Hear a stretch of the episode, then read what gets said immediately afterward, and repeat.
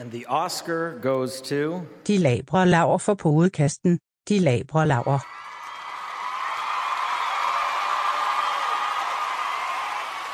Mange tak. Tak. Tak, tak, alt for tak, meget. tak, tak. Tusind tak. Det skulle I ikke have Ej, tak, tak, tak, tak, tak.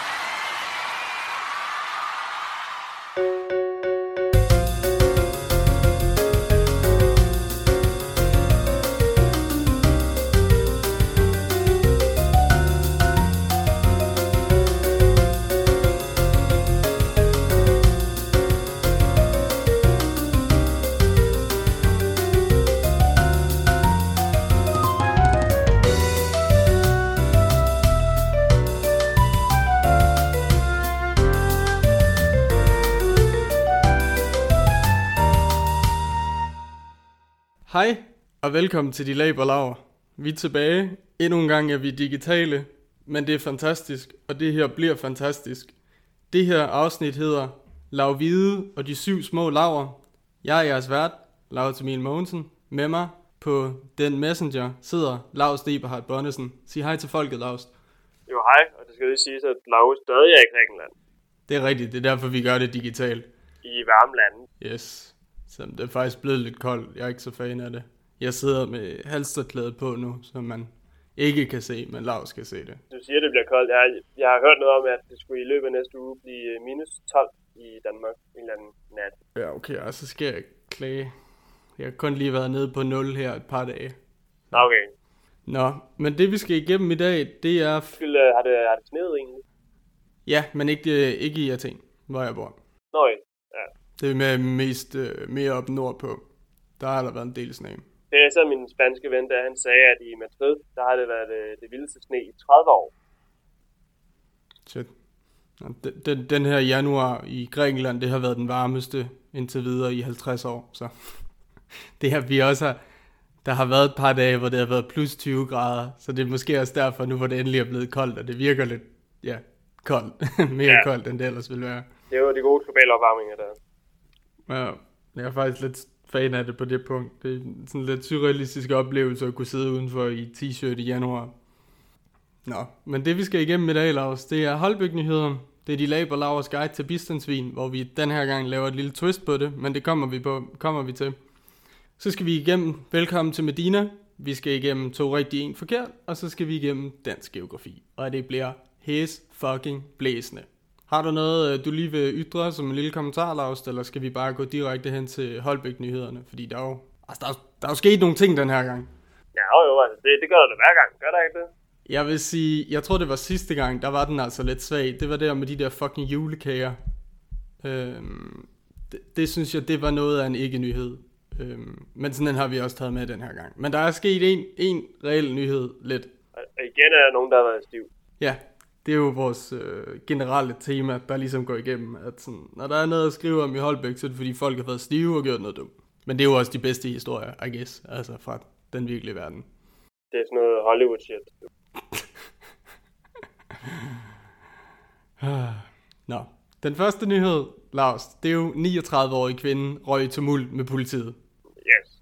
Og den har jo faktisk, det, der vil jeg faktisk gerne øh, give et lille kompliment til SN der, hvor man endelig kan, og det er, at vi endelig har en øh, artikel med et aktivt udsagnsord i rubrikken, Hmm.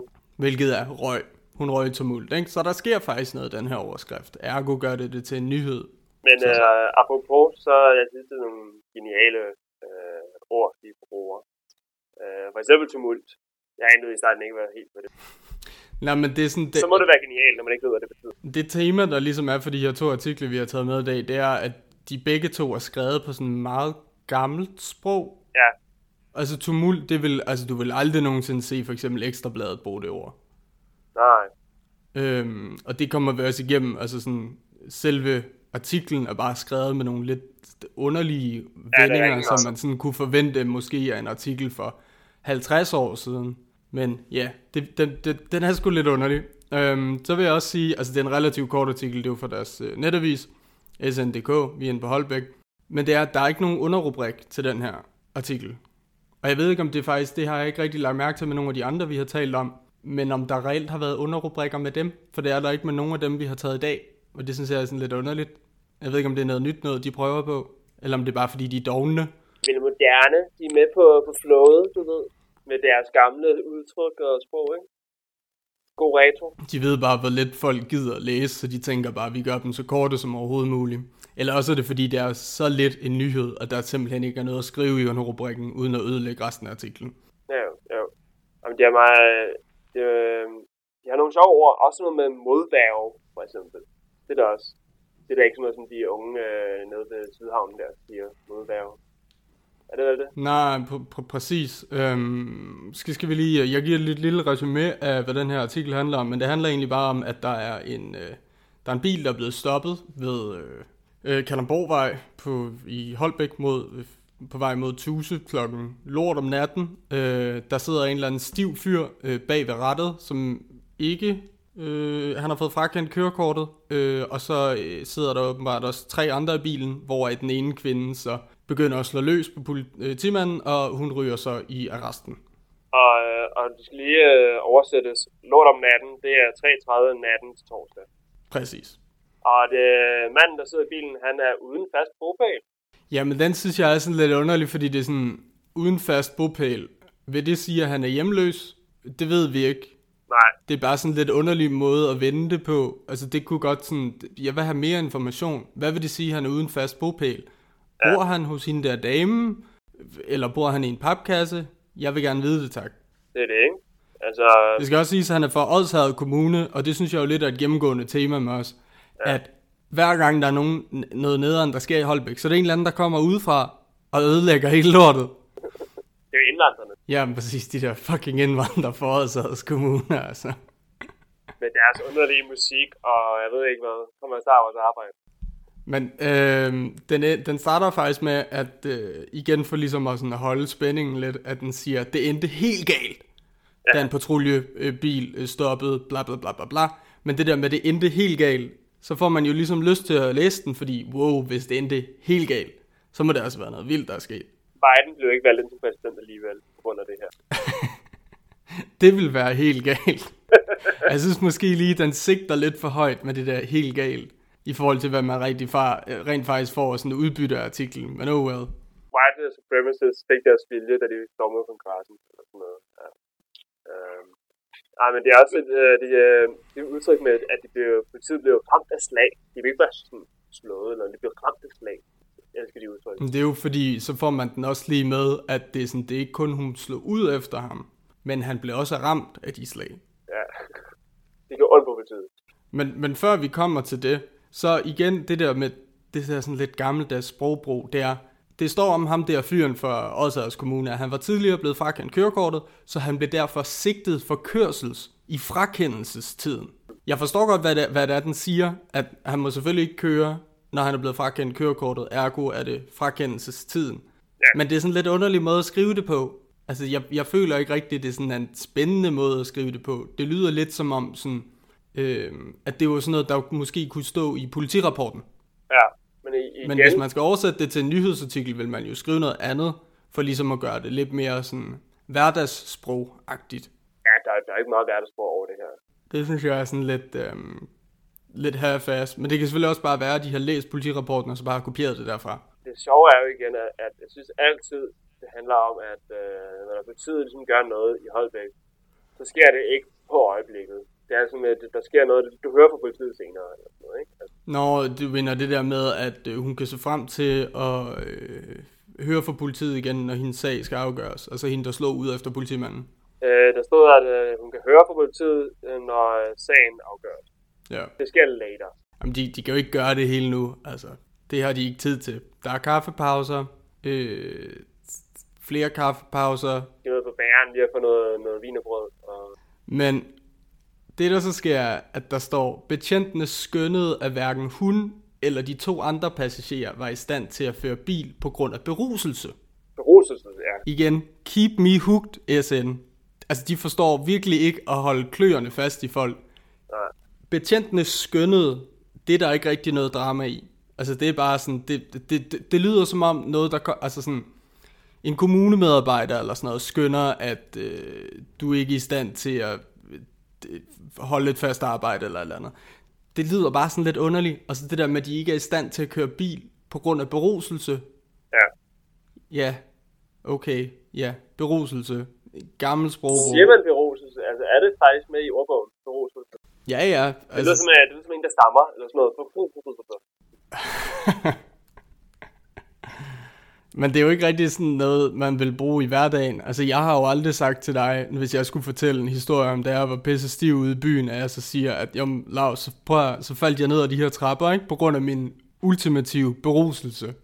Ja, ja. Og ikke uh, berus F, men berus L. Ja, det er lige en, øh, en, en coding joke uh, for dem, der, der coder derude.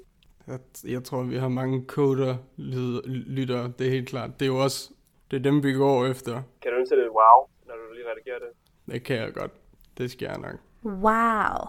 Men fordi at de var berusede, så vælger politiet at bruge reglen om nødret og inddrage bilnøglen. Ja. Så igen, det lyder som om, det er fra en politirapport. Brug reglen om nødret. Kender du reglen om nødret, Lars? Er det noget, du har hørt om før? Det er ikke noget, jeg lige siger til hverdag i hvert fald. Nej, men det er det. Altså, den, altså jeg, jeg forstår det godt. De behøver ikke at forklare til mig, at det er reglen om nødret. Det giver sig selv, at hvis de er stive, at politiet godt må tage nøglen fra dem. Altså, det er en rettig nød. De tager ligesom at gøre et eller andet på grund af en nød, øh, som de tager i ret Gør ud fra efter min super IQ, ikke? Når, når du lige sådan bryder ordet op, ja. Ja, blevet op i stavelser. Øh, men øh, det er jo sjovt, jo, at det var på Kalundborgvej, ikke også? Og det var da også fint, den fine vej derude til fjorden. Der. Ja, det er rigtigt. Det er jo Holbæks gamle, fine villekvarter. Det er tæt på min skole ved Holbæk Lille Skole, ja. ja. ja. Wildlife. Skal vi gå videre til den næste måske? Jeg ved ikke, om du har så meget mere til den her. Øh, ja, så er det lige det der med, at da betjenten ef- efter flere henstillinger ville tage nøglen fra hende, satte hun sig til modværge. Altså, der vil jeg gerne spørge, hvem har skrevet, hvem har, hvem har skrevet det her? Hvem har tænkt modværge? Det er det ord, vi vælger at bruge i den her artikel. Modværge, det er det, min far har over at høre vores podcast. Undskyld, Lars. far. Nå, jeg, der er noget andet, jeg ikke forstår. Øhm, øh, hun blev kørt til politistationen i Roskilde. Men hvorfor i Roskilde? Da vi har en politistation i Holbæk. Altså, det vil jeg, det vil jeg reelt gerne have fået forklaret. Jeg tror ikke, det er fordi, det er 3.30, så har de simpelthen ikke plads til alle de andre stivadrikker, der er inde i Holbæk øh, fængsel, eller Holbæk øh, politistation. Uh, umiddelbart vil jeg tænke ja, under normale omstændigheder, men det her det er coronatider. Altså sådan, hvorfor, hvorfor har de ikke plads i, i Holbæk? Har de kun sådan et, et, et arrestrum eller hvad? Nej, men så er det fordi, de skal have en halvanden meters afstand til fangerne, skal du tænke på. Så det giver jo god mening med coronarestriktionerne. Ah. Tror du egentlig, har de så de der, du ved, hvis du ser en amerikansk film, eller serie, eller whatever, der når man ser, de ryger i arresten, så ryger de bare i et rum sammen med sådan 20 andre mennesker, eller sådan noget, ikke? Det gjorde man jo med, med Stasi, der i, øh, i Østberlin. Så der er faktisk noget i kælderen, ja. noget i kælderen uden vinduer, hvor man havde 24 timer med afhøring. Og det vil jeg jo så sige, det er jo lidt noget andet. Måske, jeg, jeg har ikke prøvet det før, øh, jeg indrømme. Øh, hverken i Tyskland eller Danmark. Men jeg tænker bare, at hvis, hvis det også er måden, man gør det på i Danmark, så er det jo problematisk på grund af corona, hv- hvis ikke de har et rum hver for sig. Jeg ved det ikke. Jeg stiller bare, jeg stiller bare spørgsmål. Du har ikke prøvet at være, være i arrest. Øh, nej, jeg er kun blevet, prø- jeg er blevet stoppet af politiet to gange i mit liv. Jeg snakke lidt om øh, selve artiklen? Øh, eller ja, artiklen. Hvor det... Øh, Og så snakker vi om artikel 2 nu. ja, det var noget. Undskyld. Jeg synes, jeg gå videre. Vi kan, vi, kan, vi kan godt gå videre. Det var, jeg vil bare sige, at jeg aldrig har været i arresten. Okay.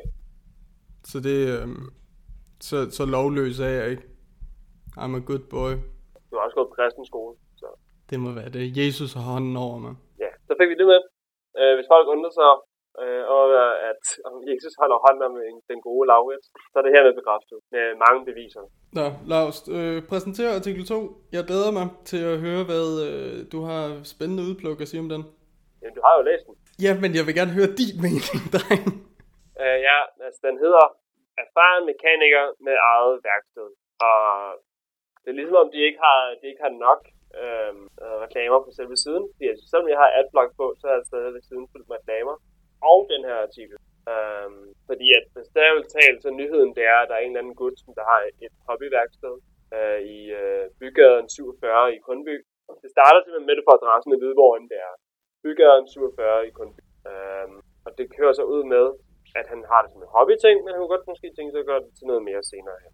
Og det, øh, du skal, du skal, øh, det, det er en god idé at ringe først. Øh, men altså, så siger han bagefter, du kan også bare komme forbi sig. Det er ikke det, de skal komme an. Men det, jeg synes er underligt ved den, og så udover at det er en decideret reklame, men altså rubrikken erfaren mekaniker meget værksted, det er ikke en rubrik. Altså det er ikke en nyhed. Du sælger den ikke. Der er ikke noget aktiv verbum, der fortæller, at det her det er en nyhed. Og det, jeg synes er underligt, er, at den jo, selvom det er en, en ikke særlig interessant nyhed, så kunne det godt have været en nyhed med for eksempel hobbymekaniker åbner nyt værksted i Kundby på deltid. Det kunne have været rubrikken, fordi den fortæller, hvad der rent faktisk sker i artiklen. Hvad er det, der er nyheden? Men her, der lyder det bare som en... Det, det her, det kunne være en annonce i de gule sider, hvor der bare står, erfaren mekaniker, meget værksted. Wow, hold da fast. Ja. Han har sit eget værksted. Vildt nok. Det, altså, det, det, det synes jeg er... Altså, det kan man virkelig gå hen og kritisere. Det her er en ikke-nyhed. Det kunne have været en nyhed, men de har skrevet det som en ikke-nyhed. Er- Erfaren hobbymekaniker. Men altså, øh, det er nemlig det, som du siger. Altså, før der var den i Sandby, nu er det ikke kun. Ja, og det skal jo lige siges, Kundby, den ligger, jeg vil sige, 10 minutter, et kvarters øh, kørsel øh, for Holbæk i bil. Så det er ret tæt på. Cirka samme Og det er afstand, det- ligesom, uh, som Jernløs. Ja, det er en lille by. Øhm, og igen her, der synes jeg, det er lidt underligt, at der er bare sådan lidt, det, der er noget underligt sprogbrug, fordi der står det her med, at bla bla bla, den er åbnet i den her bykæden 47 i Kundby, øh, og han har lavet det her værksted for at kunne hjælpe andre med deres bilmæssige udfordringer i forbindelse med service, dækskifte og reparationer. Men det der med bilmæssige udfordringer, det giver dig sig selv. Det, ja, det er et værksted. Du med bilmæssige udfordringer. Hvad er det for noget? Det kan ikke... Bil, det, det, kan være, der kommer en, det kan være, der kommer en ind og siger sådan, jeg vil gerne have en dry martini, tak. Det, det kunne jo godt være. Nå, så det er lige for at sådan spell it out for de allermest øh, tumpede læsere på SN.dk. Ej, men jeg synes, det er underlige bilmæssige udfordringer. Hvad er det for noget at sige? Og, øh, og han, var, han gjorde det også i det her i Kundby, af den årsag, at han var træt af, at den der bygning stod ubrugt.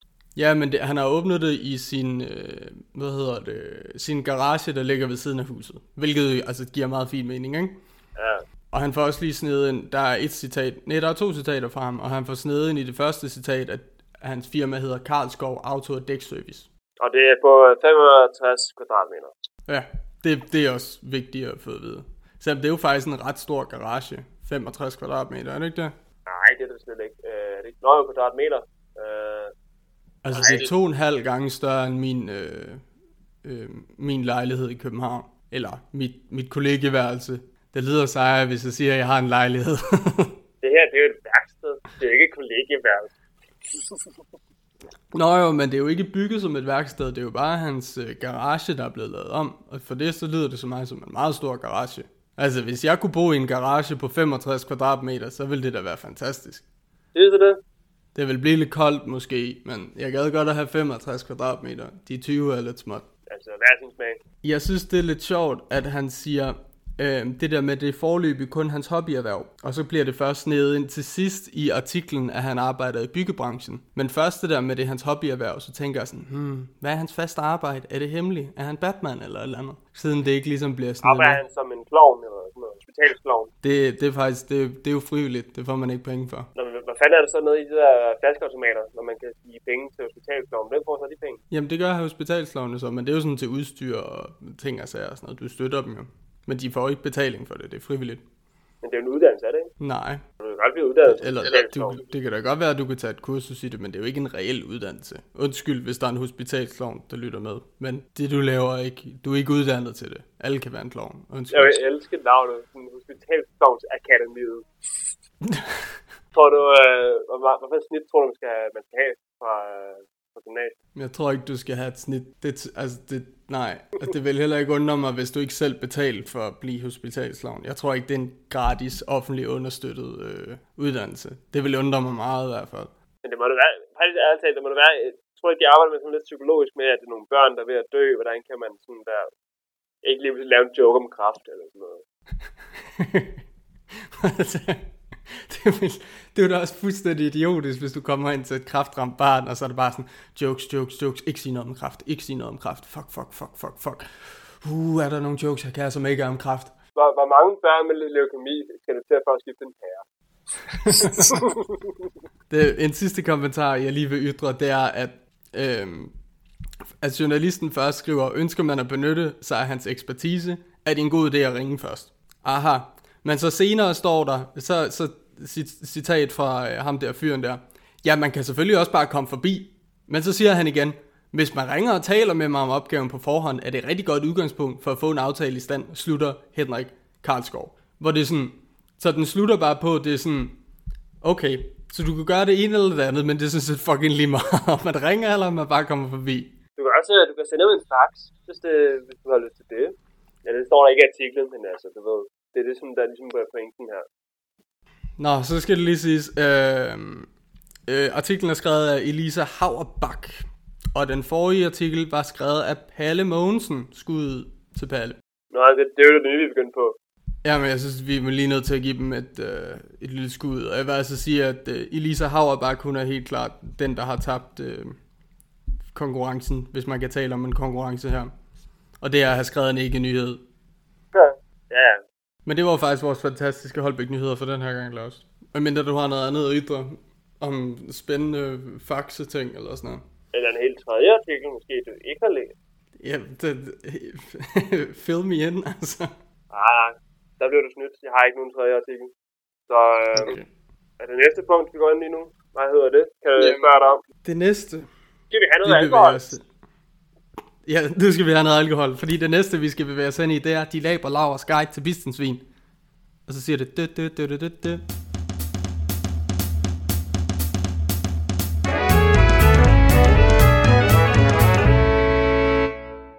Og det er jo så, du har nok gættet det, det er laver Lauras guide til bistensvin. Og det er jo fantastisk den her gang. Fordi den her gang, så er vi så glade for at have noget en helt ny slags vin ind. Og det er jo faktisk brutvin. Og det er ikke brut, som på dansk. Det er fransk, og det betyder brutto. Den er ligesom betyder, som der betegner sødheden i museerne vin. Og jo mere bruttet den er, jo mindre øh, sød er den. Hvor det faktisk er dolce. Når den er dolce, sådan hvor, hvis I kan huske fra vores sidste episode, hvor jeg smagte en Rioja, som der var uh, mega sød. Det er rigtig, godt, uh, rigtig typisk, fordi at de er de sødeste uh, vine. Og det betyder sådan cirka 50 gram per, per liter sukker. Altså omvendt, altså 50 gram sukker per liter, ikke? Som der er i den. Hvor at her er der ganske med uh, mindre jeg kan faktisk lige finde min liste, så jeg lige kan give det præcise tal i en brutvin. Du gør mig våd med alle dine interessante fakta, også. Ja. Det er, virke, det er virkelig spændende. Det synes jeg meget godt lige at starte lidt ud med. Og en brutvin, den har 0-12 gram per liter, hvor en ekstra brut har 0-6, og en brut natura har 0-3. Og så er der ekstra dry og en uh, dry og sådan noget, hen til det bliver dolce. Så der har vi lidt om det, og det er, vi er nogle spanske. Dine er også spanske, ikke, Laurits? Øh, jo. Øh, det er jo begge to, det er museerne hvidvin. Min er spansk. Ja, det hedder en Don Luciano. Don Luciano? Ja, og den er, den er, den er spansk. Den siger ikke noget om øh, området eller noget? Det ved jeg faktisk ikke. Jeg tog den allerbilligste, så altså, der står meget let. Jeg var faktisk også, man kan sige, det er heldigt med den her. Nu var jeg i Grækenland, og den rent faktisk står noget af det på engelsk. Øh, men nej, jeg tror faktisk ikke, der står, hvor præcis den er fra. Øh, der står bare Product of Spain. Så kæmpe skud. Du vil tage kigge på min her. Købt i Lidl, du. Til 45. Så det er en lidt dyrere en. Og det er en Cava Brut. Øhm, og Cava, det er jo så fra Cava området i Spanien. Jeg vil måske lige sige, for lige at holde, øh, for at argumentere for, hvorfor vi har taget sparkling wine med den her gang, det er, øh, nu er vi jo gået ind i ultra lockdown mode, også mig hernede i Grækenland, alt er, selvom de begyndte at åbne lidt op, men det er stadig lort. Øh, sparkling wine, man skal ligesom, prøv her, selvom der er lukket ned, og alting er noget lort, øh, og man bare sidder og ser Netflix hele dagen, så skal man altså have et eller andet at fejre en gang imellem. Og det kan være de små ting, som for eksempel, at man kommer ud af sengen en time tidligere, og derfor har man lige brug for at åbne op for lidt kærlighed, så er det her guiden til jer. Jeg, jeg troede, eller tro, grunden var, at, øh, at det ikke har prøvet øh, muterende vin før. Det er det også. Men jeg vil lige sådan, du ved, køre den lidt ind, så der ligesom er sådan et tema. Du ved, men det skulle altså været sidste episode, så det var lige før nytår. Så kunne man øh, vide, hvad en, øh, hvad en portvin man kunne købe til nytår, hvis det var, man... Øh, Ja, det er faktisk ret nok. Men hvis du sidder og lytter til den her episode før nytåret 2000, og før vi skifter til 2022, så kan du selvfølgelig gå efter den her guide. Jeg kan allerede sige en ting om min her, der er rigtig rart. Den, er, den der måde, man lige tager plastikken af, er simpelthen bare super smuk. Så kan man bare lige... Og så er den op. Det, er- det er altså sådan øh, en god ting. Min var lidt svær. Jeg var nødt til at bruge en kuglepen for ligesom at banke hul i. Okay, ja. Men oh well. Hvad kan du sige om øh, udseendet på din Silverstærsken? Den er meget standard. Altså, den, den har jo lidt den der grønne fremtoning, fordi det er en hvidvin. Øh, eller, det, det er lavet på hvidvin. Øh, den har sådan noget... Øh, markatet foran er sådan flot guld, og med sådan nogle små blade på, der ligesom går ned under, og det er ligesom det der markat, der ligesom er sådan gennemsigtig, så man kan også godt se ind i flasken, hvis du lige kan se her. Men egentlig er den sådan rimelig standard. Altså man kan, man kan godt se, at den ikke har kostet særlig meget. Altså jeg tog den billigste, der var. Den er alligevel ret Øh. pæn, synes du ikke det? Den selve udseendsmæssigt. Jo, altså i forhold til prisen, vil jeg sige, at det er helt fantastisk. Jeg ved ikke, om jeg skal sige, hvor meget den har kostet nu. Det kan, det kan du godt, det har jeg gjort med min nu. Nå, din kostede 45. Har du købt en lille? Lille der. Ja, okay. Jeg har købt min i... Nu har jeg allerede glemt, hvad supermarkedet hedder. Men det er købt i Grækenland. Hvad er det, det der øh, supermarked hedder? Der er, øh, det er også i Danmark. Det, det er sådan lidt orientalsk. Øh, Osman eller sådan noget, tror jeg. Den, jeg tror, det hedder Osman eller sådan noget. Det viser, hvor, hvor meget jeg har undersøgt. Øh, min har kostet 3,25 euro. Det er standardpris. Det er 25 kroner. Og det synes jeg er rigtig god pris. De er en 20'er billigere. Så det er cirka, det er lidt Ja. omkring de 50 procent. Men jeg tror bare, det er fordi, jeg tror ikke, de har lige så høje alkoholafgifter her. Fordi al alkohol er bare sindssygt billig. Ligesom den vin, jeg havde med sidst, kostede hvad, 12 kroner. Og den Ja. var ret god. Jeg gav den 5 stjerner. Nej, 5 laberlav. Nå, øh, så altså, må, må ikke jeg også blive overrasket over den her. For 25 kroner, det er fandme noget, der kan noget. øh, jeg fik ikke sagt navnet på min. Det bliver man selvfølgelig lige nødt til at have. Og jeg, jeg er lige min gode gamle Google Translate i gang her. Og det kan I lige høre. Arestel. Arestel. Er de, er de stille? Arrestel. Altså, man skal, man skal jo rulle på ærne, så Arrestel. Kava Arrestel. Øh, Har du gang? Er det, en- er det en rigtig korkprop, der er i, Lars? nej, men nu skal du se. Det her det er for eksempel toppen. Så har man lige Arrestel stående op her på toppen her. Ja, på det der lille guldemblem, der ligger og hygger dig. Præcis.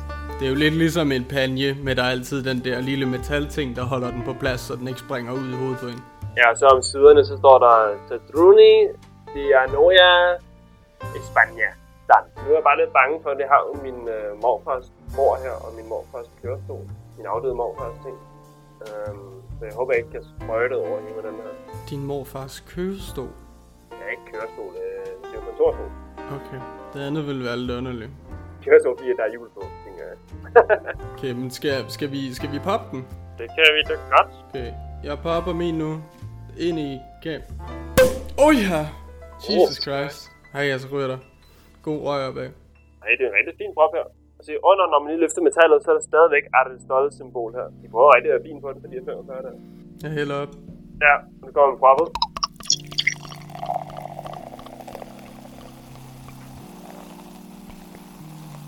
Jesus Christ. Det er altid sådan lidt, at, at nu lyden kommer, er det lige om lidt, lige om lidt, den. Jeg er også altid lidt nervøs for at åbne sådan nogle her. Jeg er ikke øh, professionel nok endnu.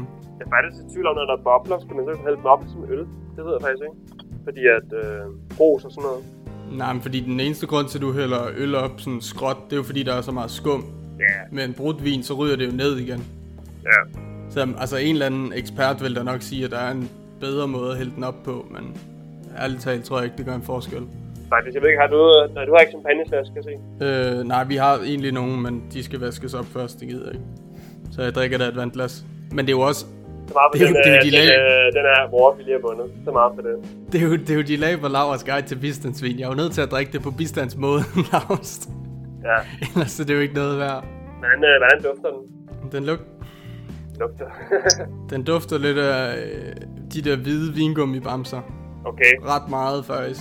Nå, altså det er fint nok, men det er sådan, der er lidt, den er, den er lidt sur, dufter lidt surt. Men altså, til 25 kroner har jeg altså heller ikke vanvittigt høje krav til den. Den her, den dufter utrolig godt. Den dufter lidt faktisk ligesom en, øh, en, en, øh, en Sprite, faktisk. Ja, nærmest. Fordi den har okay. det der... Selvfølgelig er sjovt nok øh, muserende i sig, men øh, også det der meget vinet. Øh, brug. Det er meget lækkert. Skal vi give den en lille, en lille skulder? Jo, skal vi slutte for det hele?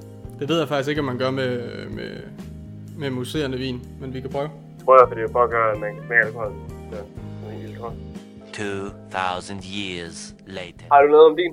Ja, vil du høre det? Kom med. Den er dårlig. Den er rigtig dårlig. den er i hvert fald 25 kroner værd. Shit. Nej, men den er bare, den, den smager ret sprittet. Den har ikke så mange nuancer ud over det, og så har den sådan en sur efter, eftersmag. Okay.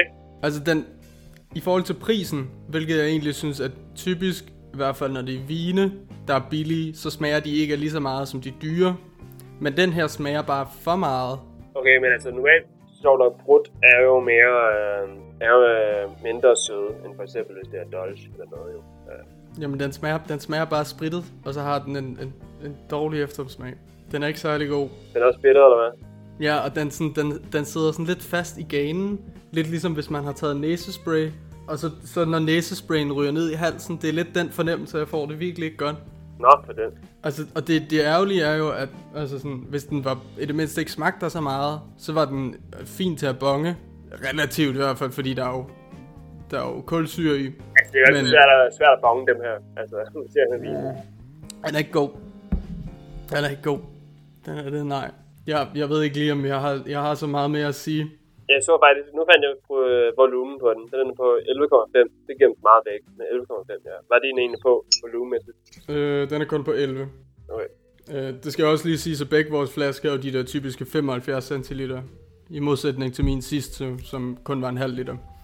Jeg ved godt, man kan... Øh, sidste det, alt det der med gardiner, jeg sagde om sidst, var helt anderledes, med det var alkoholvolumen. Bare vi skal næsten se Lauris udtryk, han er ikke tilfreds. Nej, den er, den er ikke så god. Han har samme udtryk, som når han hører mine, øh, mine jokes, som jeg gentager. Ej, jeg blev lidt skuffet, fordi jeg stod faktisk dernede, fordi da du først skrev, om vi ikke godt kunne tage en brudt vin, så var jeg sådan ah, jeg ved ikke helt, om man kan få det hernede. Og så fandt jeg det, hvor den stod på toppen af vinhylden, sådan, eller ikke i vinhylden, men sådan ovenpå, som om den ikke var en del af vinhylden. Det skulle jeg måske også have set som et warning sign. Men jeg havde egentlig først bare tænkt, fuck det, så tager jeg bare en rødvin, fordi jeg havde fundet en rødvin, som hed Hercules. Hvor jeg tænkte, jeg er i Grækenland, det her lyder fucking passende, og den koster kun 2 euro. Øhm, og så fik du mig til at købe det her lort i stedet for Laust. Jeg har, jeg har den der dårlige smag i ganen. Jeg har det som om, jeg lige har taget næsespray. Hvorfor smager den af næsespray? Så er det måske som om, du lige har spillet pik eller hvad? Det, det, det, det ved jeg ikke, Claus. Det er ikke godt. Men øh, var det sådan, da du tog flasken, så begyndte sådan, alt lyd at stoppe i hele butikken, og alle vendte om og kiggede mod det. Eller hvad? den har sikkert bare stået der i 10 år. Og sådan, øh, du ved, øh, kassedamen, der sådan begynder at grine, eller sådan, du ved, bare lige løfte øjnene op og kigge ned igen, når, du, øh, når den scanner din flaske. Altså, der står så også godt på den, at den har en intens aroma of fresh citrus fruits. Men jeg synes ikke rigtig, den smager af, af citrusfrugter. Jeg synes ikke, den smager af frugt overhovedet. Den har en intens aroma, ja, og det er det. Ja, min, øh, nu skal vi se, øh, står faktisk ikke utrolig meget. Det er mere sådan, hvor den kommer fra. og. Og så står enjoy responsibly. Og, og, og tykke, tykke kvinder må ikke køre med dem. Tykke kvinder med hestehale. Må ikke køre med dem. Nej. Nå nej, nej, nej, der står faktisk ikke noget at køre med dem. De må ikke drikke dem. De må ikke drikke dem. Men du kan gerne køre bil med dem. Hvad, hvad med din? Står der noget der om det? Der, det er også ulovligt for tykke kvinder at drikke den. Nå, det står der på. Okay. Ja, Se- sexisme eksisterer alle steder. Der står faktisk et link her. Øh, efter enjoy responsibly, så står der drinkaware.co.uk. Men ved du hvad? Jeg er ganske tilfreds med den her. Den er rigtig god, synes jeg. Faktisk fandt jeg ud af, jeg læste lidt om ka- kava. Man kan jo også få, øh, få røde øh, kava øh, museerne, du ved.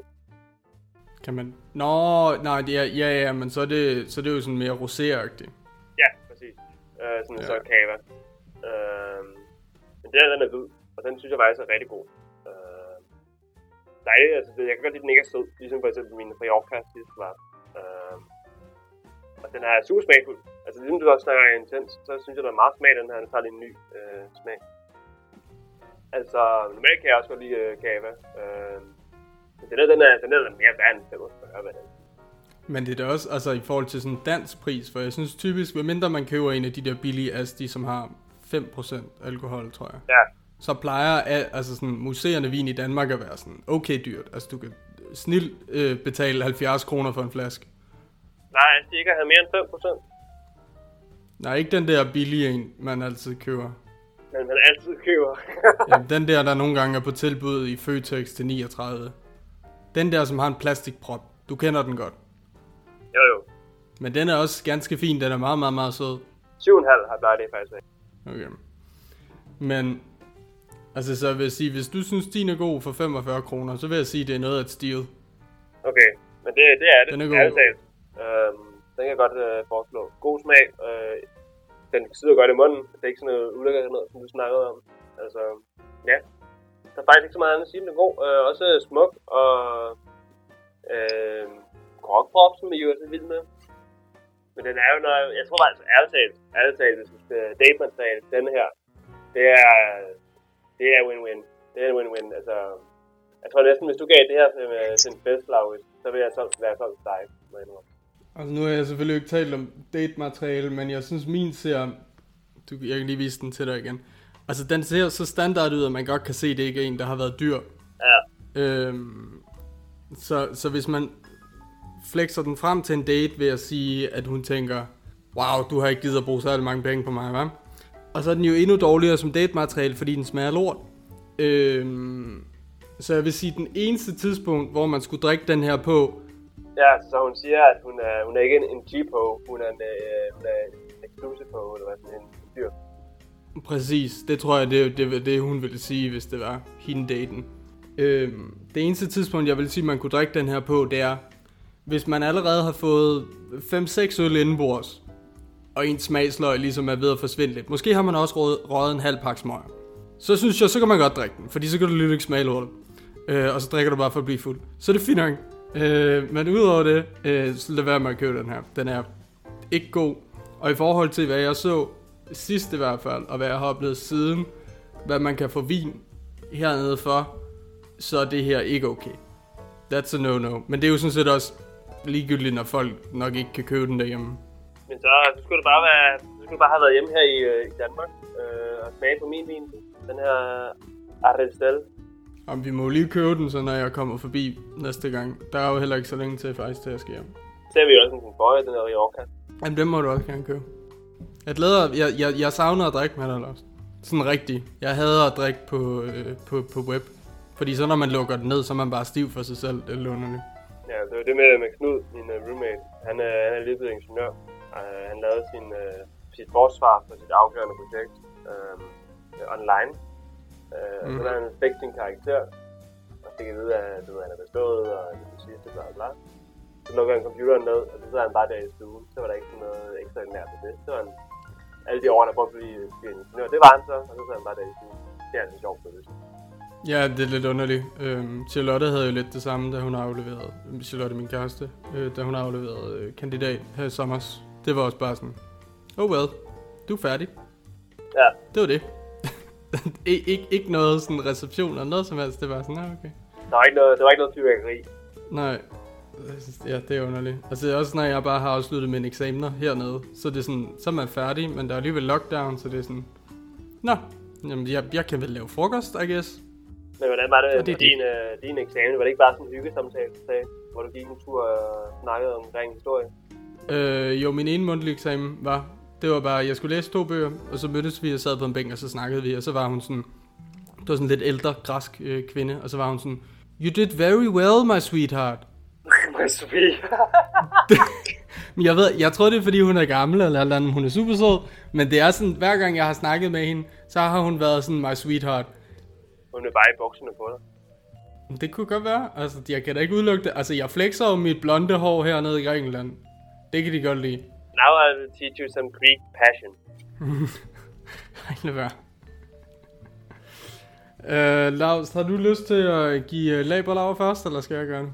Men det var lige til, ved du hvad? Det er første gang, giver jeg den simpelthen 5 uh, laberlaver.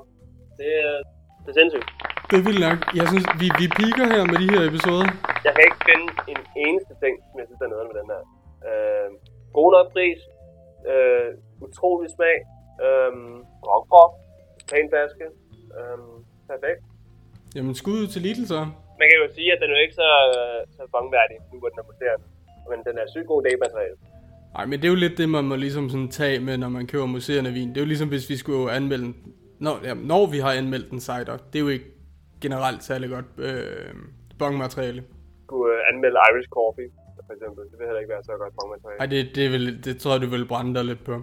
Men jeg har lidt svært ved min, fordi jeg ved ikke, om jeg enten skal give den en laberlav eller to.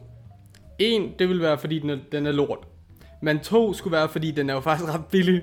Og 25 kroner, altså det er jo sådan, that's pretty good. La- Lars, det her, det er billig vin. Du kan ikke give den på øh, ingen for at være billig. Jo, den, ulti- den ultimative øh, vin i de laberlavers guide til bistandsvin, den smager pissegodt, og den er røvbillig. Det vil sige, en der er røvbillig, som er lige så god som en, der koster for eksempel 49 kroner, den burde få flere stjerner, eller flere laberlaver, end den anden. Min kostede 45. Øh, men jeg synes stadigvæk, den er 45. Ærligt talt. Så må, du, øh, så må du sulte lidt, hvis du skal have de ekstra 20 kroner der. Jeg tror ikke, jeg giver den to laberlaver. Øhm, for jeg får heller ikke, jeg får heller ikke lyst til at brække mig af at drikke den. Og jeg kan godt drikke den. Og, og som sagt, hvis man, er, hvis, man, hvis man er lidt tipsy i forvejen, så tror jeg, den er øh, fin nok, fordi så lægger du ikke mærke til, at den smager dårligt. Øh, og, og, og, flasken er stadig pæn. Altså, den kunne have kommet i en eller anden, øh, det ved jeg ikke, papboks eller eller andet for de her penge. Så Altså, den duft øh, var ikke så god til det, eller hvad? Jamen, den er egentlig ikke et problem. Den lugter bare sådan lidt af de der øh, hvide vingummibamser. Øh, det er jo lidt ligesom sådan en, en Don Simon eller en Panasol eller sådan noget. Ja, De der billige papvin, man kan få i øh, Netto og Lidl og Rema 1000 eller hvad der nu ellers er. mm. Jeg har også lige en ekstra fact faktisk til, ka- til kava, hvis man er nysgerrig. Ellers skal du godt skrue lidt frem. Det ser vi på i rettefasen. Men, nej, det, det, er til, øh, det er til lytteren. Nå, Øh, men det er, der står, at der er omkring 250 millioner flasker øh, kava, som blev produceret i 2019, øh, hvor der er blevet brugt øh, 320 millioner kilo øh, af druer på det år af kava vin. Så det siger jo lidt om, øh, hvor, hvor efterpakket det er. hold det fast. Og der står faktisk også, at La Rioja har også noget med, med det at gøre. Nej, det, det er bare, det er bare øh, Østspanien. Øh, syd, syd, vest Østspanien, tror jeg. Det er, det er jo mange områder, de gav der, men altså... Det er ikke, det er ikke langt fra La Rioja, hvor øh, der var den vin, som øh, de smagte til. Ja, smagte til. Og det var, det var lige en lille ekstra fun fact. Og sjov var den. Meget sjov, men sjov og nyttig. Og på det slag, så synes jeg, vi skal bevæge os videre til vores øh, næste segment, som jo er Velkommen til Medina. Velkommen til Medina. Jamen, øh, nu vil vi gerne byde velkommen til Velkommen til Medina, hvilket jo er, som indslaget lægger op til, er indslaget, hvor vi tager os af Medina-sange. Vi har stadig gang med hendes første album, Tæt på, fra 2007. Den her gang så dykker vi ned i hendes femte sang på det album, som hedder Flow. Og det er featuring Ros, som altså er endnu en rapper, ligesom Joe True, som vi havde med i første episode. Ja, ja, i starten så, så troede jeg faktisk, det var Joe True. Men det var lang siden, jeg har hørt ham. Ja, men jeg er faktisk lidt skuffet også. Og Jeg synes, ej, det kommer vi måske til, men øhm, jeg synes, det kunne være lidt sjovt, hvis det var et, et, lille gen, genklang med Joe True. Men øh, nu har vi bare Ros. Endnu en rapper, jeg ikke ved, hvem er. Det er samme album, ikke også? Ja, ja, vi er jo kun, jeg tror, der er 10 sange på albumet. Vi er halvvejs nu, når vi har taget os den her sang. Og hvad er det så, der sker, når vi er færdige? Jamen, så skriver vi til Medina og siger, hvad så, må vi ikke snakke med dig om, hvordan dit første album tæt på blev, på, blev til? Da det glæder mig til, at hun kommer til at afvise os. Hvis hun overhovedet svarer. Hun er nok ikke så meget at lave her i coronatiden, tror du? Øh, nok ikke så mange koncerter, men så kan det bare være, at hun skriver nogle flere sange. Undtagen måske en masse kærestesover, hun stadig har, og mænd, der er irriterende over for hende, og hendes veninder, der, er hende, øh, der sådan stjæler hendes øh, kærester og sådan noget, ikke? Er det ikke, øh, er det, ikke det, hun laver? Pretty much. Altså, det er jo det, vi har fået etableret med de andre sange. Hun hænger ud med sine seje veninder, når de ikke boller hendes kæreste, og så har hun hjertesover. Det- Når de Ja. ikke var hendes kæreste, sådan der, det fucking der er der. Lars, vil du, eller skal jeg introducere, hvad den her sang handler om? Eller hvad den er overhovedet? Jo, men det er dig, der er kæmpe fan af det her øh, segment, så jeg tror, det er bedst, at i gang. Okay, jeg kan afsløre, Flow, det er udgivet som en single også, altså for albummet. Så man har ligesom tænkt umiddelbart, at den her sang godt kunne sælge. Øhm, eller at den i hvert fald skulle blive et hit på en eller anden måde. Der er tre sangskrivere på, øhm, så det er jo imponerende nok i sig selv, I guess. Øhm, den er sådan, det er som om, at det her, det er ligesom, det skulle være albumets frække klubbanger. Det er den der, der skulle spille i klubberne, når man ligesom danser tæt op af en eller anden random tøs klokken, det ikke, 5 om natten eller sådan, ikke? E- eller fyr. Ja, eller, eller fyr, whatever, ikke? Altså, øhm, og vi har Rus, som er endnu en rapper uden en karriere. Jeg var inde og tjekke ham ud, og han har ikke rigtig lavet noget, ligesom Joe True. Øhm, og så tænkte jeg lidt, da jeg hørte den her først, at det er en lidt underlig efterfølger til den sang, vi havde sidst, som var Alene. Altså i forhold til albums, hvordan du bygger et album op. Jeg har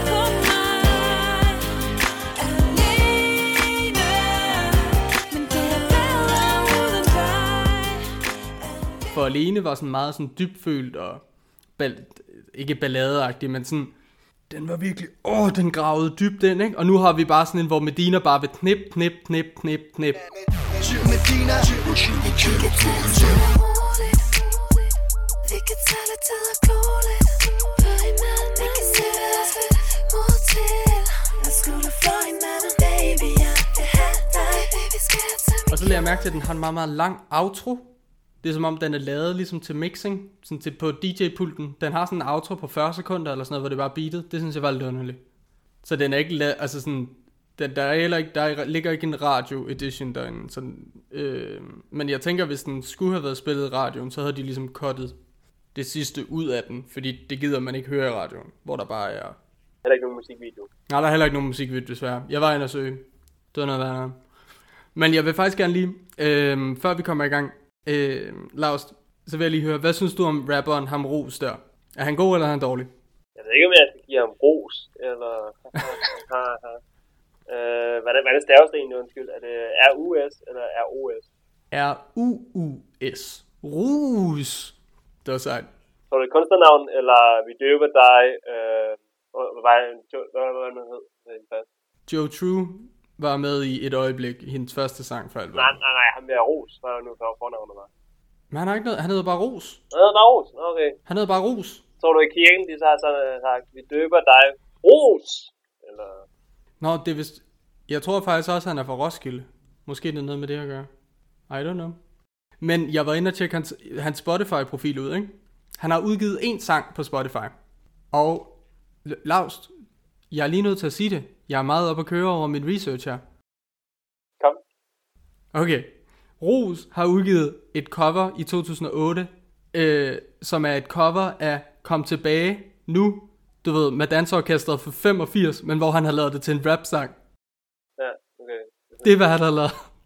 Den er virkelig, den er virkelig dårlig. Jeg ved ikke, om han bare har været forud for sin tid. Ligesom Gilly har jo også lavet en eller anden, jeg tror det er også det cover af dansorkestret for nylig. Men det er virkelig noget lort, og det vi, vi, vi viser ligesom sådan kvalitetsmængden, der er puttet ind i den her sang. Yeah, men baby lad mig se dig tage din kjole op Jeg venter spændt på at tjekke dig Du er jo klone hot Så lad mig tage dig til vi begge to har sved på panden Så Medina, hvad siger du til vi Jamen, han lyder lidt meget som Joe True, som også lød lidt meget som Jogon, som jeg også synes ham her gør. Jeg, jeg troede, det var Joe True. Sådan en pølsemandens Jogon får jeg øh, lidt en, øh, en vibe af. Ja. Jo, men øh, det, ved, det, det er, hvad jeg vil sige om ham. Han lyder som Joe True. Øhm, han har et godt flow, gætter jeg på. Altså, han har da flow. Altså, i det mindste laver han ikke det der Joe True noget, hvor han smider de første fire bar, så siger han, ej, ej, ej, ej, ej, skru, skru lige beatet tilbage, og jeg skal lige have dem igen.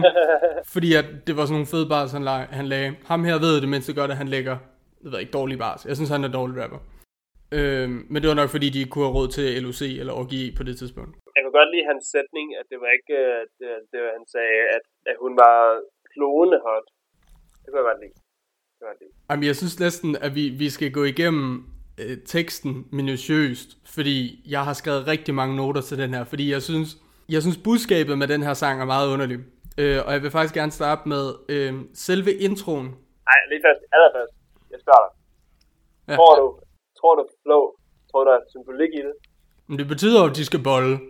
Jo, men det, det er ikke bare sådan, nu tænker jeg ikke sådan fysisk. Jeg tror, det er sådan en slags meta-symbolik, øh, metafor. Tror der er et eller andet der. Altså, hvordan mener du? Et eller andet med, at vi skal nedlægge systemet, vi skal flå systemet fra hinanden, eller et eller andet sådan betydning der. Nej, nej, fordi de skal jo flå hinanden. Jeg får lidt sådan en BDSM-vibe. Fordi flow, altså der tænker jeg da lidt, at der må være lidt blod involveret eller eller andet. Ja, ja. Jamen, det er en revolution, måske. Jeg tror ikke lidt, det, det, det, det er den, de er gået efter. Øhm, men så vil jeg gerne spørge dig om noget andet, Lars.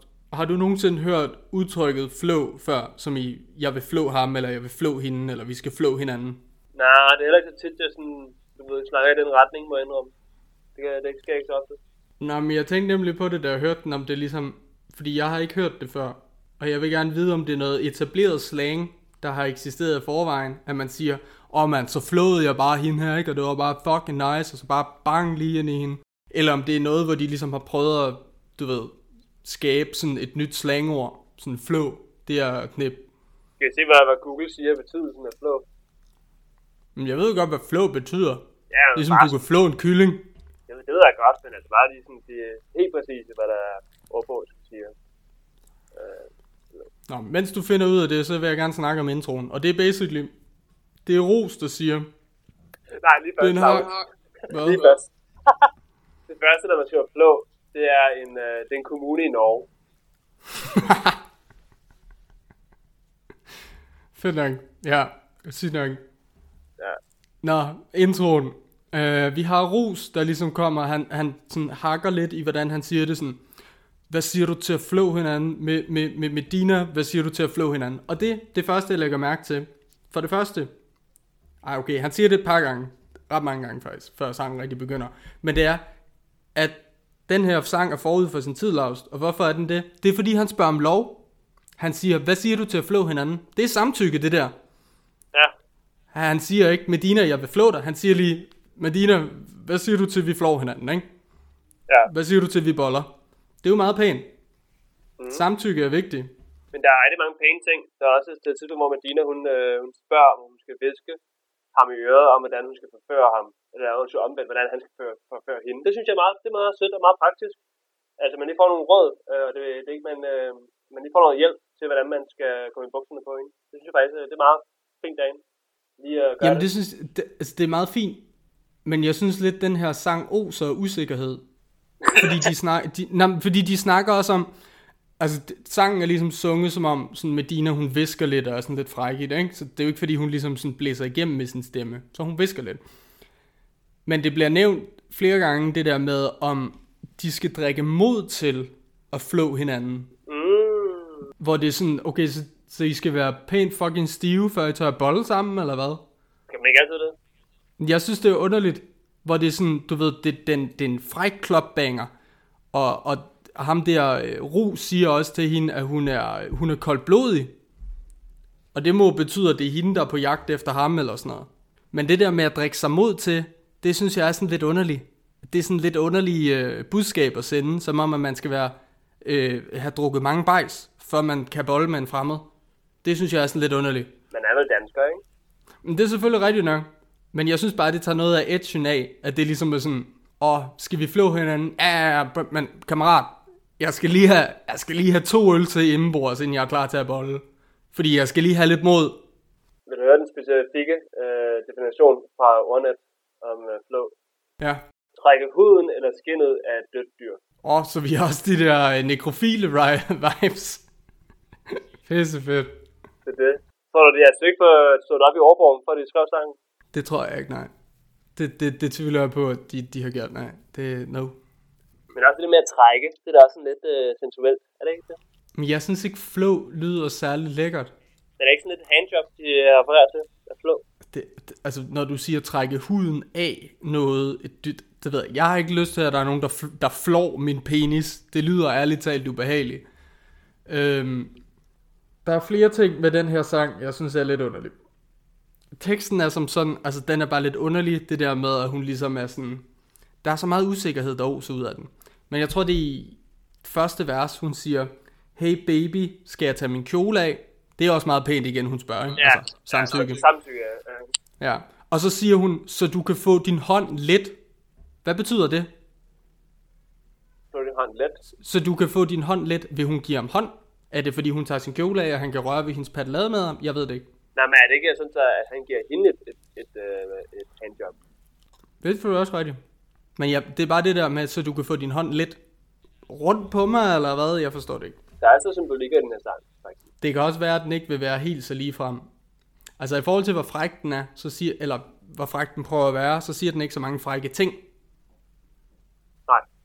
Altså du ved, den er ikke ligesom, øh, øh, øh, øh, øh, lick my pussy and my crack. Den er ikke så lige frem. I, igen, så har de, øh, den starter ud med, at man hører en, der stammer. Det synes jeg er fucking sjovt igen. At det, hun har sådan en ting med sådan, øh, med, med, med, med Medina. Kommer, kommer i starten der. Men det er måske fordi, de sådan stønner lidt, imens de laver den, fordi de faktisk boller, mens de, sang, mens de laver sangen. Ja. Øhm, hvad nu hedder jeg? Øhm, men igen, jeg kan tilbage til det der klone hot. Det, det, det synes jeg er sjovt, ligesom med, med at man klor sådan kigger. Så klone hot. Det, og Nå, hot ligesom af for helvede, sådan. Øh, så man, i stedet for, øh, så er det sådan klone og klo, på den måde er det sådan at klone, når man kigger. Det synes jeg er ret sejt. Jamen det er jo, ja, ja, det er jo, det er Ros, hans fantastiske rapvers. Jeg fik også lige præcis med den linje der, som specifikt hedder, jeg venter spændt på at tjekke dig, du er jo glona hot. Hvor jeg, lig, lig- jeg fik sådan en, du ved, Nick og Jay vibe, men uden Nick og Jay charmen. Jeg skal sige det fuldstændig samme også med musikken. Er det ikke sådan... Øh, øh, boing, boing, er det ikke sådan lidt agtigt? Jo, men jeg tror, det er lidt den fame, de ligesom har prøvet at cashe ind på. Det er måske også derfor, de har taget en rapper med henover, fordi de har tænkt sådan, vi skal have nogle af de der Nick og Jay-penge. Jeg tror også, det, det er lige bagefter her, de har udgivet deres første, nej, første eller andet album. De sælger i hvert fald stadig godt på det her tidspunkt. Jeg har også skrevet Nick og Jay lige her. Så det er sjovt at se det sammen. Øhm, jeg vil så også lige sige, nu at der er nogle sange, som har tid og sted med i sig. Og med den her, så siger hun jo i omkvædet, så lad os tage hjem, baby, så vi kan flow, flow, flow, flow hinanden. Men hvis de skal tage hjem, så må det jo betyde, at de er på klubben. Ja, det kan også sidde på stranden, eller svingerklubben, eller... Det er rigtigt. Nej, ved Svingerklubben, så vil de jo bolle på Svingerklubben, vil jeg sige. Du kan jo gøre det der og derhjemme måske, sidder ikke? Det er også rigtigt. I don't know. Det kan være, at det er kun derhjemme, man kan flow hinanden, fordi det er så voldsomt. Ja, en, en, øh, en sang, jeg ved ikke hvorfor, men en sang, jeg tænkte på, der lød meget i samme stil også. Det er den der, kan du den der... Jeg kan en sang, der kan drive dig til vandet. Jeg kan en sang, der kan drive dig til vandet. Jeg havde, jeg havde den liggende på min Nokia-telefon i folkeskolen, kan jeg huske. Ja, det har du sagt. Øh, øh, det var fedt at have som, øh, som ringetone. Det var ret fedt. Ja, det, det kunne da være super fedt, Lars. Et throwback til nogenlunde derfra. Egentlig, øh, Boogie fandtes tingene dengang med det her album her. Ja, ja, ja, ja. Jeg tror, det eksisterede da i pæn lang tid. Ja, jeg synes godt, jeg kan huske det for den gang. Jeg tror, det har eksisteret siden midt nullerne eller sådan noget. Altså frem til 11 eller sådan noget. Det er bare, det er nostalgisk, synes jeg. Alligevel. Det synes jeg alligevel. Men jeg savner, jeg savner Boogie. Hvis vi lige skal snakke lidt mere om Ros vers, som jo så er andet vers i sangen. Øhm, det er, at han siger, men når du er til stede, ved jeg ikke, hvordan jeg skal begå mig. Og så tænker jeg lidt, er det fordi han er forelsket i Medina, eller er det fordi hun er super lækker, og han er liderlig? Og jeg tænker nok, det er det sidste. Han ved ikke, hvordan han skal begå sig, fordi han har sin kæmpe stive penis nede i sine bukser. Tror det ikke bare det, fordi han, øh, han har en eller anden diagnose eller sådan noget. Han er socialt akavet, og det er det. han ved ikke, hvordan han skal snakke til piger. Eller måske, ja, øh, han, et eller andet. Det ved jeg ikke. I don't know. Det var i hvert fald lige noget, der satte sig ved mig. Men altså, jeg synes stadig, det der jeg sætter sig mest ved mig, det er, altså, han siger også det der med, at, at, at de skal tage det stille og roligt, fordi han skal drikke lidt mod til, fordi han ved, hun er koldblodig. Det der med at tage stille og roligt, det kender jeg, du har. Det, det er ikke et udtryk for mig. Ja. Men jeg synes bare, det er modstridende med, hvad sangen prøver at være i forhold til musikken. Den prøver at være fræk og liderlig og sådan en klubbanger. Men de skulle også lidt genere det. Men på en eller anden, er det måske det, der er sådan det gode ved den, at den prøver at fange, hvordan de fleste mennesker har det, når de skal have et one night stand, og det er fucking akavet, og man skal være stiv, før man gider. Er det one night stand? Og det tænker jeg lidt, det må være. De har ikke bollet før, så vidt jeg forstår i løbet af den her sang. Men ja, det ved jeg ikke, fordi han siger jo også, for jeg ved, du er koldblodig, så måske har han bollet med hende før. Selvom man har, ikke har bollet med hinanden før, behøver det ikke at være et one night stand. Altså, det er selvfølgelig rigtigt, men jeg tror, det er de færreste, der finder deres livs kærlighed på klubben. Ja, men altså, er der ikke nogen, der gør det på Tinder? Er det ikke sådan noget, der fungerer også? Jo, jo, men det er jo en dating app. Men her, der ved... Jeg er 100%, sikker, øh, 100% sikker på den her øh, sang. Øh, der, der er de på klubben. Fordi de, de kan drikke, øh, og de skal hjem. Det, det kan man også gøre på stranden. Man kan også drikke det. Jeg tror ikke, de er på stranden også. Jeg er nødt til at skuffe dig. Det kan også godt være, at de er på strøget. Altså, der kan man også øh, drikke nogle bajer. At, at de bare sidder på en kantsten og sidder og drikker sig stive til at gå hjem og bolle. Det kan det også være. Måske. Så er jeg sådan, hey, vil det med at have noget kaffe? Øh, eller sådan noget, ja. Jeg har lige en sidste kommentar til hans vers, og det er hans sidste to linjer, øh, hvor han siger, så lad mig øh, tage dig, til vi begge to har sved på panden. Så Medina, hvad siger du til at flå hinanden? Igen, så spørger han om lov, det er fedt nok. Men det der med sved på panden, det er sådan, Det rimer. ja, ja, suveræne rim forresten. Men er det særlig frægt, at ligesom at sige til en sådan, vi skal bare bolle så fucking hårdt, indtil vi sveder på panden? Det er da ret fejl. det er da, det er da sådan, altså, det, ved jeg, altså, det er da ikke super sexet, synes jeg. Sved. Altså, jeg ved godt, øh, jeg tror også, Nick og Jay nævner i Hot, der siger de også noget om sved. Jeg synes bare ikke, det er særlig forførende. Det kan være, det er sådan en 90'er 0'er dansk ting med, med sved som fetish. Ja, det kan være, det var nullerne. Der var sved bare fucking nice. Det ved jeg ikke, fordi jeg havde ikke sex i nullerne. Der var jeg for lille. Nå. I don't know. Noget andet, jeg synes er fantastisk, det er, Medina giver et callback. Jeg tror flere gange, men hun siger det i hvert fald i, øh, i, i omkvædet. Øh, nej, nej, i, i andet vers, hvor hun siger, jeg vil have dig tæt på. Og det er jo et callback. Det er jo det, albumet hedder. Så for helvede da. Der er den røde tråd, Lars. Der har vi den lige der. Men noget, okay, det, den linje, jeg synes var mest underlig, ikke? det er, da hun siger, ja, ja, jeg vil have dig tæt på, men så siger hun, så du kan overtage mig. Hvad, fuck betyder det? Altså, det kan godt se, at det måske er sådan lidt, um, det ved jeg ikke, det der med sådan flow, og det er sådan lidt BDSM-agtigt, ikke? Men sådan overtage mig. Jeg ved godt, hvad det er. Det, som man skal overtage en, det er coronaen. Det skal tæt på, og så er det coronaen, der skal overtage en, fra, fra han, hans corona, skal overtage en. Jeg ved det. Wow. Medina forud for sin tid. Ja. Tæt frem i tiden. Dang.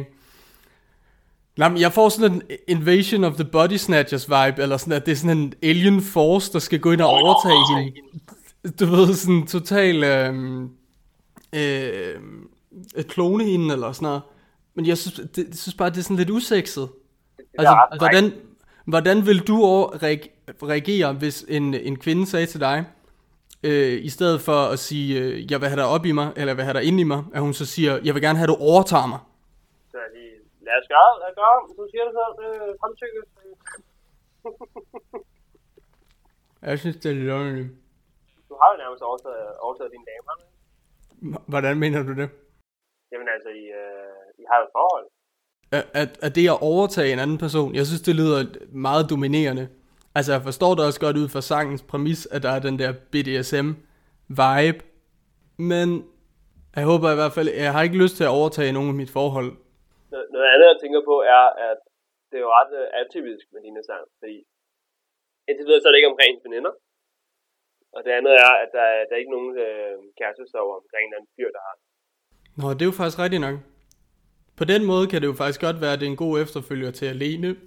Fordi nu har hun været alene, og nu skal hun bare ud og bolle. Men måske at, at øh, ham her, der også øh, nævnes i de andre sange. Så hun har skrevet den her sang først, og så har hun skrevet en sang omkring, øh, hvordan fyr der noget. Nå, altså de har mødt hinanden på klubben. Ja. Og så har han ødelagt hendes forventninger, fordi han ikke gider at have hende. Ja, altså, Det kan faktisk godt være. ja. Det, det kan være, at vi får svar, hvis det er, hun kommer op. Øh, Det må lige skrive ned, den der. Øh, det er, vi øh, får et interview med Medina. Det er rigtigt. Om det ligesom er sådan gennemgående, at det bare sådan handler om sådan en fyr igennem hele albumet.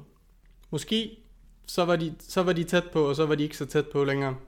Men jeg vil lige smide en sidste kommentar til den der linje, fordi jeg synes, den er lidt underlig. Det er, jeg forstår godt, at det der med at overtage, det betyder, at han er ovenpå og har magten. Men det går imod selve konceptet om, at hun er koldblodig. Fordi hvis hun er koldblodig, så er det jo hende, der er in power og har magten. Og så er det jo hende, der nedlægger ham og flår ham. Er det ikke også lidt det der med, at de snakker om, at de skal have mod, noget lignende? De vil gerne have mod til at, tage initiativet. Ja, ja. Så, så han vil måske gerne have det hende, der styrer det hele, og hun vil gerne have det ham, der styrer det hele, og så kan det ikke fungere.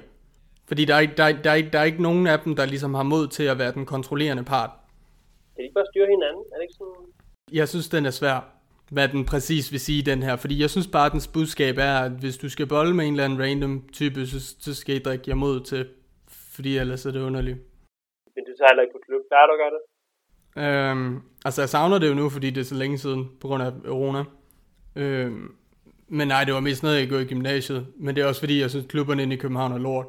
Der er alt for mange mennesker, og der er alt for fedtet, og man bruger en halv time på at komme ind, og det er skide dyrt, og man skal stå og vente en halv time på at få noget at drikke. Men hvad, har vi øh, måske to klubber eller en klub i Holbæk? Vi har, vi har kun Harleken nu. Jo, der plejede at være to. Ja, ikke? Øhm, jo. Men nej, jeg synes at det hele taget bare, at Danmark er rigtig dårlig til klubber. Jeg synes, når jeg har været i udlandet, så synes jeg lidt, at der er lidt mere stil over den. Mens i Danmark, der er det bare sådan, øh, folk, der sniger sig ind, som er under 18, eller også er det dem, der lige er blevet 18-19 år i gymnasiet, og bare øh, skal på klub, fordi det er det, man gør. Så det er kun de der unge typer, mens når jeg har oplevet, hvis med Ungarn, eller Spanien, eller også Israel, der var der, at, at der, er ligesom, der er mere tema over det, mens i Danmark, der er det bare sådan, der er et alt for lille dansegulv, og en alt for lille bar, øh, og alt for mange mennesker derinde, og der er ikke rigtig gjort noget ud af udsmykningen på nogen måde. Og jeg synes jo, den måde en klub skal være på, det er jo ligesom, der er dansareal, men der er også et sted, hvor man kan gå hen og snakke lidt, hvis man vil det, og drikke, hvor der ligesom er stor plads til det, og så kan man gå tilbage ind og danse. Mens i Danmark, der tænker man bare larmende musik, stort dansareal, næsten ingen bruger. Jeg har løsningen. Ja, Flere fusionsjazzklubber. altså det vil jeg faktisk være fint åben for. Altså du ved, sådan lidt, lidt gammel stil på den måde. Jeg er med. Nå, men du ved, ligesom, du ved, hvor der, hvor der ligesom er sådan nogle, øh, nogle, nogle fede borer, og hvor man ligesom kan gå op og få et, et glas vin eller et eller andet, og så, så er der også et fedt dansareal eller sådan noget.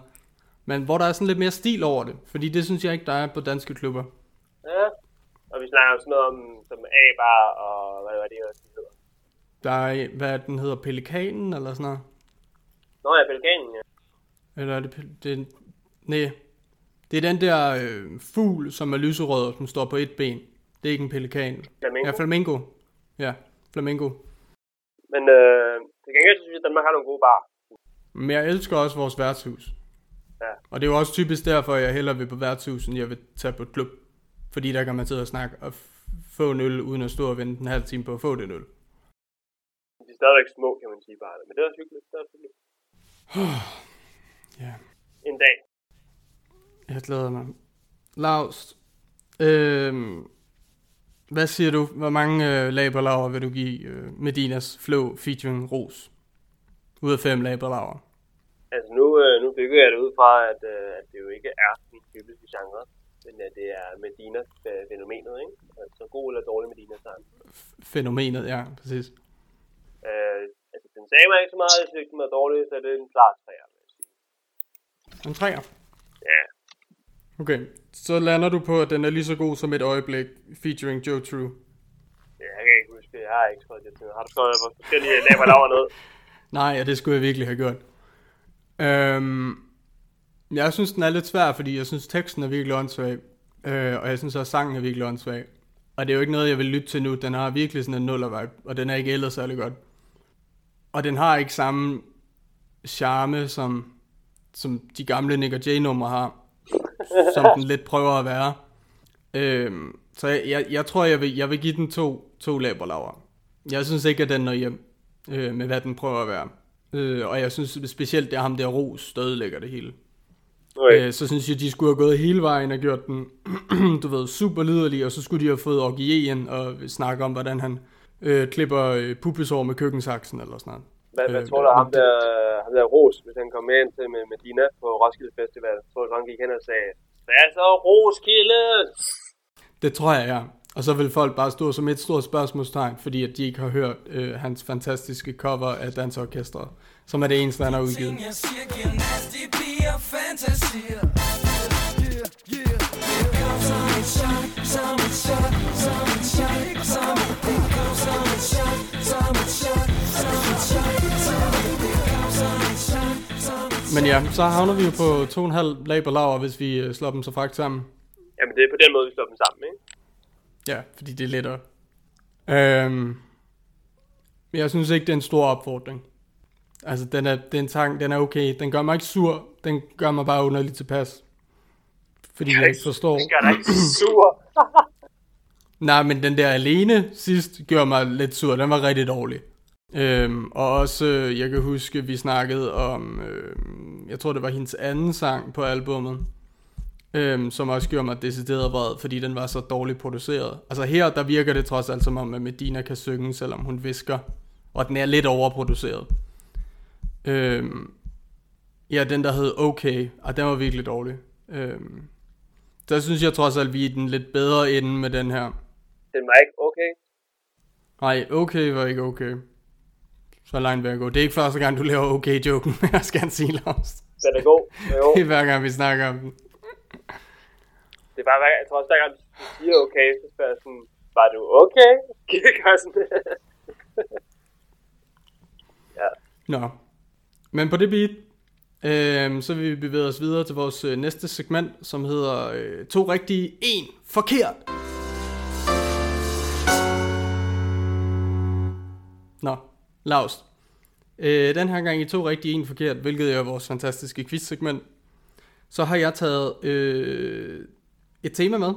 Eller ikke et tema. Jeg har taget øh, øh, tre Tre sætninger udsagn. med. Jeg har tre udsagn med, øh, som kommer lidt i forlængelse af Medina, øh, vores Medina-segment, fordi det her handler om Medina. Okay. Fordi altså, jeg ved, at jeg kommer til at quizze dig noget, du ikke ved noget om. Så jeg er helt sikker på, at du ikke ved, om noget af det her er rigtigt eller forkert. Jeg tror, det bliver måske første gang øh, for øh, alle, er forkert. Tror du det? Det håber jeg lidt. Fordi ellers har det bare været mig, der har været dårlig til at gætte. Nå. Øh, Lars, i øh, den her, der har jeg... Øh, der har jeg været inde på viunge.dk og få facts om Medina. Det er jo lige mig. Og det skal lige sige, at artiklen er fra 2010, øh, så den er altså 10 år gammel, så jeg kan ikke love, at de her udsagn er rigtig længere, men det var de engang. Laurits, du har lige fanget mig. Mig, der sidder i min seng, lytter til Medina, når vi er unge, sådan der er 10 år gamle. det er lige præcis mig. Nå, øh, jeg har tre udsagn her, som er altså fra øh, Vi Unge, som har interviewet Medina, hvor det er et artikel om 15 facts om hende. Øh, og du skal så gætte, hvilken en af de her, øh, som ikke står i den artikel fra Vi Unge. Hvorfor en, der ikke er en Okay. fact om Medina? Ja, men jeg, det er direkte citater fra Vi Unge, så jeg læser dem sådan op. Okay? Er du klar? Ja. Vi har første udsagn her. Medina kan godt lide at høre jazzmusik. Udsagn 2. Medina har en hund, der hedder Eddie Spaghetti. Udsagn 3. Medina er allergisk over for cashewnødder. Jeg at tænke i, øh, jeg at tænke i din humor. Hvorfor en, du vil synes, at være underholdende. Ja. ja, så kunne du godt tænke på, på mig. Altså, jeg ved, du er stor jazzfan, så der kunne jo være noget om snakken der. Ja. Hvad var det, du med spaghetti? Jamen, hun har en hund, der hedder Eddie Spaghetti. Men altså igen, den, den er 10 år gammel, så jeg ved ikke, om hunden potentielt set kunne være død. 100% hun har, hun har haft en hund, der hedder Eddie Spaghetti. Altså. Kan jeg se på hende. Okay, så den gætter du på er rigtig. Ja, indtil videre. Okay. Det er ikke sådan, at vores quiz fungerer. Jeg skal på dem, der Men det ved jeg godt, men jeg holder lige regnskab her. Så var der noget med noget cashewnødder. Medina er allergisk over for cashewnødder. Men man kan sgu da ikke kun være allergisk over for cashewnødder. At hvis man er allergisk over for nødderne, ikke bare kan være allergisk over for nødder. Nej, Charlotte er allergisk over for cashewnødder. Ah, det er derfor, du ved det. Hmm. Nå, men jeg tror også godt, man kun kan være allergisk over for jordnødder, for eksempel. Men jeg tror også godt, du kan bare have en generel øh, allergi over for nødder. Ved du hvad, jeg kunne godt forestille mig, at hun kunne sige sådan noget, som godt kunne lide jazz. Så i hendes verden, der kunne det være sådan noget, der er noget grimt New Orleans jazz, eller sådan noget, som hun lytter til. Så det kunne, det kunne godt godt være rigtigt, eller der, så tænker hun elevatormusik, og det er slet ikke sådan noget, der ja. Okay. Metheny, han sagde jo faktisk, at grunden til, at folk ikke kan lide jazz, det er fordi, at man øh, associerer jazz med, øh, hvad det nu hedder, ham der saxofonisten. Miles Davis? Nej, nej, nej. Nej, nej, Davis han er trompetist. Jeg ved det ikke. Jeg ved ikke særlig meget om jazz. Men jeg kan meget godt lide Miles Davis. Det var ham der, der også var med i den der, hvad hedder han? Det, jeg ved godt, jeg ikke er god til, øh, til popmusik, men han er med i den der, den der med The Weeknd. Øh, øh, det er den der, hvor han går ned af... Han, han spillede den til Grammy Award, så hvor han går ned af en lang bro. Ja. Ja. Så, så så jeg lige, at han var med. Men det er ham, der jeg snakker om. Det ham sagde Pat Metheny, at øh, det er sådan noget, man analyserer jazz med. Og det var derfor, folk gik. Okay. Så derfor så tror jeg også godt, hun siger, øh, siger at hun kan lide jazz. Derfor tror jeg, det er forkert med cashewnødder. Og det er dit endelige svar. At den er forkert. Okay. Laust. Eberhard Bonnesen. Medina er Nej, du skal ikke sige det. Du skal ikke sige, sige det. Jeg har, har endnu et gæt. ikke allergisk over for cashewnødder, så vidt jeg ved. Så det er rigtigt. Det er rigtigt. Oh, ja, ja, ja.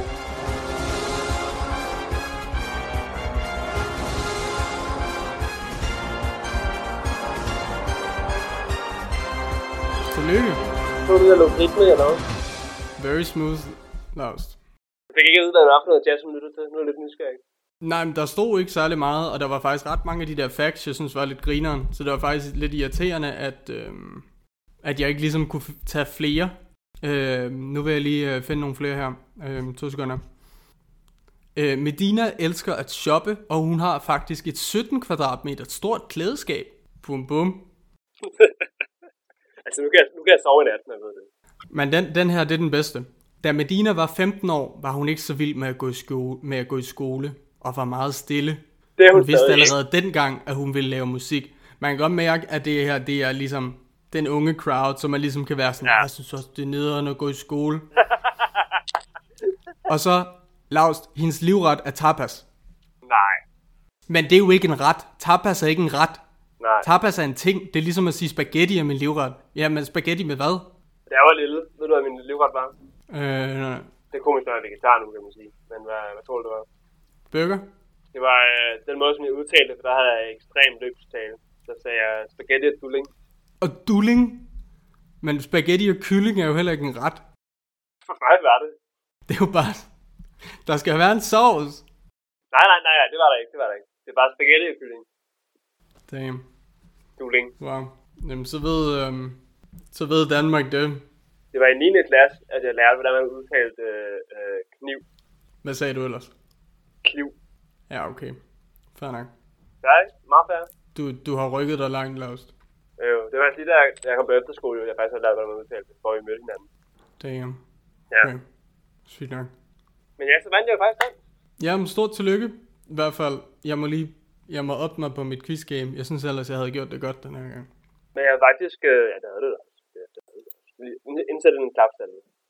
Øh, men øh, jeg, havde, jeg lærte også noget nyt. Man kan bare kun, øh, kun være allergisk over for cashewnødder. Nå, men ja, man har selvfølgelig hørt om den kendte, men man er allergisk over for peanuts, ikke? Er det ikke også kendt? Peanut. Jo, jeg tror, det er mest almindeligt at være allergisk over for peanuts i forhold til nødder.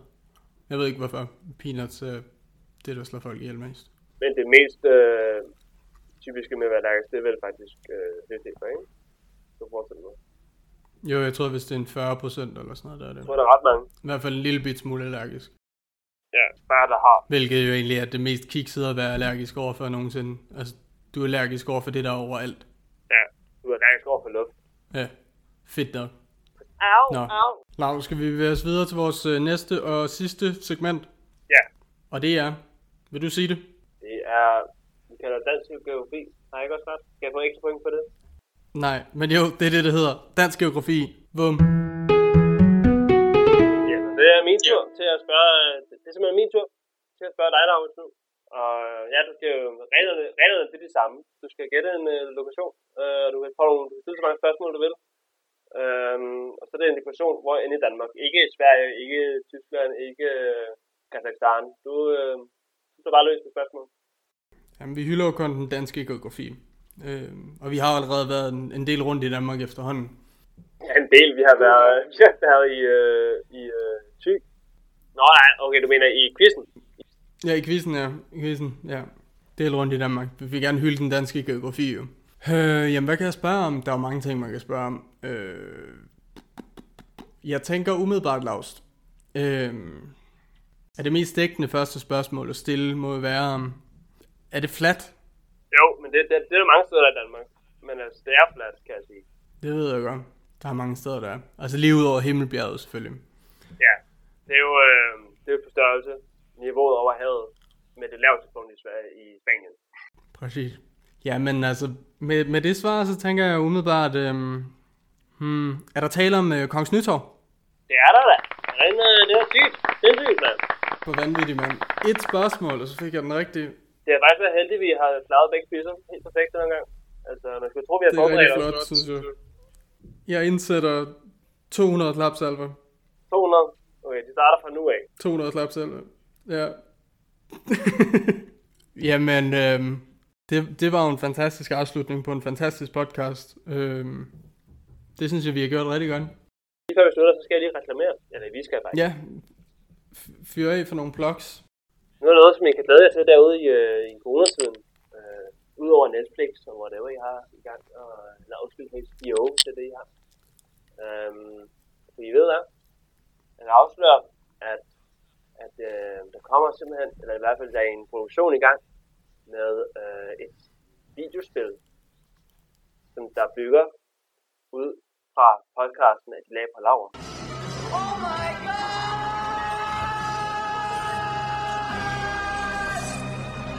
Det bliver en, en øh, version af Mario, version der også hedder Lario. Det bliver bygget på, på motoren øh, Unity. Øh, det, bliver, det bliver retro, det bliver 2D, det bliver lavtastisk. Altså, det, øh, og det, det bliver bygget med alle de øh, forskellige øh, referencer, vi har haft i podcasten. Og I kan glæde jer. Skal vi have, hvornår er det nu, at vi har øh, udgivelsesdatoen? Laurits? På den her? På, øh, nej, på, øh, på øh, Lavio. Ja, det ved jeg ikke. Det er jo dig, der sidder og arbejder på det. Jeg ved ikke en skid. Så det, det er jo, når du er færdig med lortet. jeg aner det ikke. Vi skal, vi skal gøre det officielt. Vi skal gøre det officielt. Øhm, vi siger den 3. marts. 3. marts. Okay. Det synes jeg er en god dato. Så kan I sidde der og vente og glæde jer. Jeg håber, I kan sove om natten øhm, af spænding. Og I kan skrive inde på siden, hvis jeg har nogle spørgsmål til, om I vil have en trailer eller noget. Og vi kunne godt lave en trailer. Det kunne vi godt. Det, vi, laver, vi laver en trailer. Vi laver en trailer. Ja. Jamen, øh, og på det, hvis du har lyttet med indtil nu, kæmpe skud. Tak fordi du lyttede med. Øh, gå ind og like os på Facebook, de på laver. Vi er lige runde 140 likes. Fucking nice. Øh, du kan følge os på alle de der forskellige podcast steder. Øh, Spotify, Apple Podcast, Deezer, Podimo, whatever. Øh, for ellers så øh, have et fucking fedt liv, mand.